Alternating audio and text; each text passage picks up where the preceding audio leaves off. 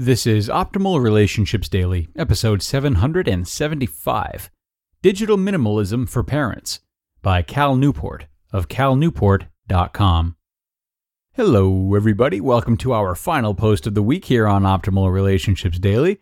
I am your host, Greg Audino, and we are going to wrap up this week on a very strong note here. We've got an awesome post lined up for you parents out there, though you don't need to be a parent to get a lot out of this one.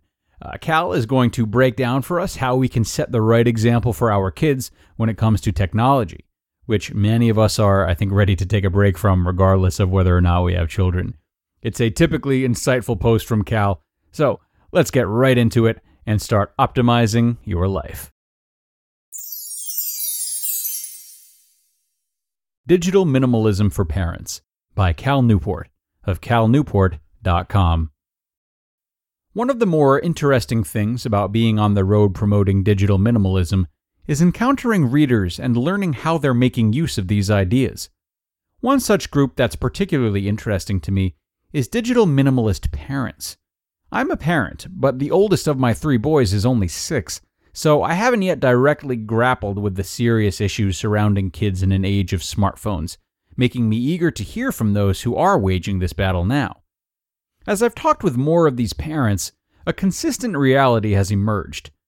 Smartphones and social media are a major problem for adolescents. To ignore it with a kids these days shoulder shrug is becoming increasingly unacceptable.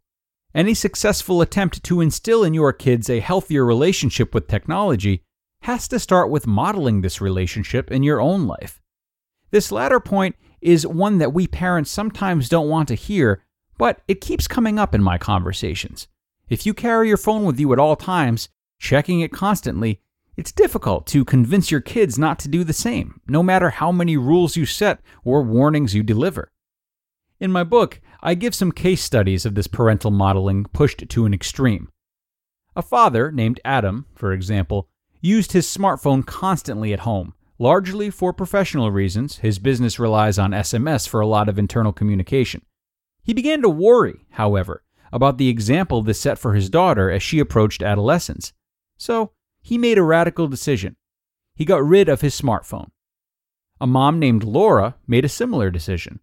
She has refused to ever buy a smartphone because quality social interaction with her kid, as well as her family and close friends, are a top priority, and she worried that the addictive allure of an iPhone screen would distance her from the moments that mattered most. As you might expect, these decisions were inconvenient. Adam complained to me at the time about the difficulty of trying to tap out a text message on a nine digit flip phone keypad. Laura talked about printing out maps before going somewhere new, as she doesn't have an app to navigate her. But I was also struck by how little Adam and Laura cared about these inconveniences. This makes sense in this context, as basically everything parents do on behalf of their kids is inconvenient, I think if you look up inconvenient in the dictionary, there's a picture of a sleep deprived parent making a school lunch. What animated them more was the idea that they were doing something intentional to make their kids' lives better. Most digital minimalist parents I've talked with recently haven't gone so far as to give up their smartphones, but they share the same serious intent in reshaping their digital lives, even if it's a pain, to provide a better model for their kids. One interesting strategy I encountered, for example, is the so called foyer phone method. In the evening, after work, you leave your phone in the foyer by the front door with your keys and wallet. If you need to look something up, you go to the foyer to use the phone. If you're expecting a call or text message that you need to answer, you put on the ringer, and if it rings, you go to the foyer. If you're bored during a commercial while watching TV, then you're just bored. It seems like a simple hack, but the result is that your interactions with your family become screen free by default. You also avoid the micro glances at your device as you go about your household business, glances you think are surreptitious, but that your kids are almost certainly taking note of and internalizing as a model of the phone's importance. With this method, the smartphone becomes a tool that you deploy for specific uses, not a constant companion. Another minimalist parenting strategy that caught my attention is making a strong commitment to analog social media.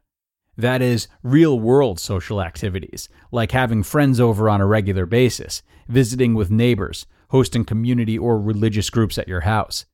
This demonstrates to kids, through example, the deep value of real world relationships, an important message for a generation that has attempted to relocate their entire social existence into the low friction world of Snapchat likes and text messages. A few weeks ago, Adam came to one of my book launch events in New York. He brought his daughter. The pride on his face underscored an important point. For most people, the embrace of digital minimalism is about improving the quality of your own life. But for parents, as I've been learning, it can be about something much deeper. You just listened to the post titled Digital Minimalism for Parents by Cal Newport of calnewport.com. At the core of Cal's post for today is the fact that establishing good communication with your kids, your family, or whomever is an essential part of any relationship.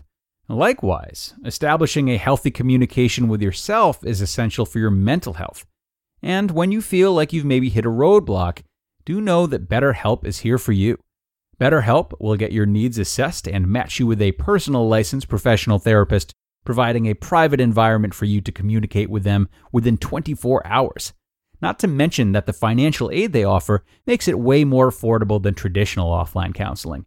In fact, so many people have been using BetterHelp that they are recruiting additional counselors in all 50 states.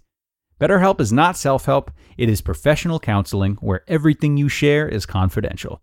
Everybody, I want you to start living a happier life today. And as a listener, you'll get 10% off your first month by visiting betterhelp.com slash ORD. Join over 1 million people taking charge of their mental health. Again, that's betterhelp, H-E-L-P dot com slash O-R-D. And a huge thanks to Cal for a really insightful post today. Two things we talk about a lot on this show that are highly important and come in many forms minimalism and setting an example for children or others. This post blended the two really nicely, especially within the context of technology, which has become such an aggressive presence in our lives, let alone the lives of children, as Cal alluded to. I thought there were some great clear cut strategies here, and those strategies go a very long way. You know, it's far easier to make progress when we are very certain of what tangible steps we can take to do something, um, as opposed to just thinking about it or trying to will ourselves to do it. When we reframe these feelings into concise steps and reflect on what we have to gain from them, such as making more time for our children and our peers, the struggle is much easier to deal with, if not gone completely. So, thank you so much for tuning in this week, everybody. We are all done, and I am really grateful to have had you all listen these past five days. I hope you all go out there and have a great weekend and know that I'll be with you with more wonderful posts on the other side of it, where your optimal life awaits.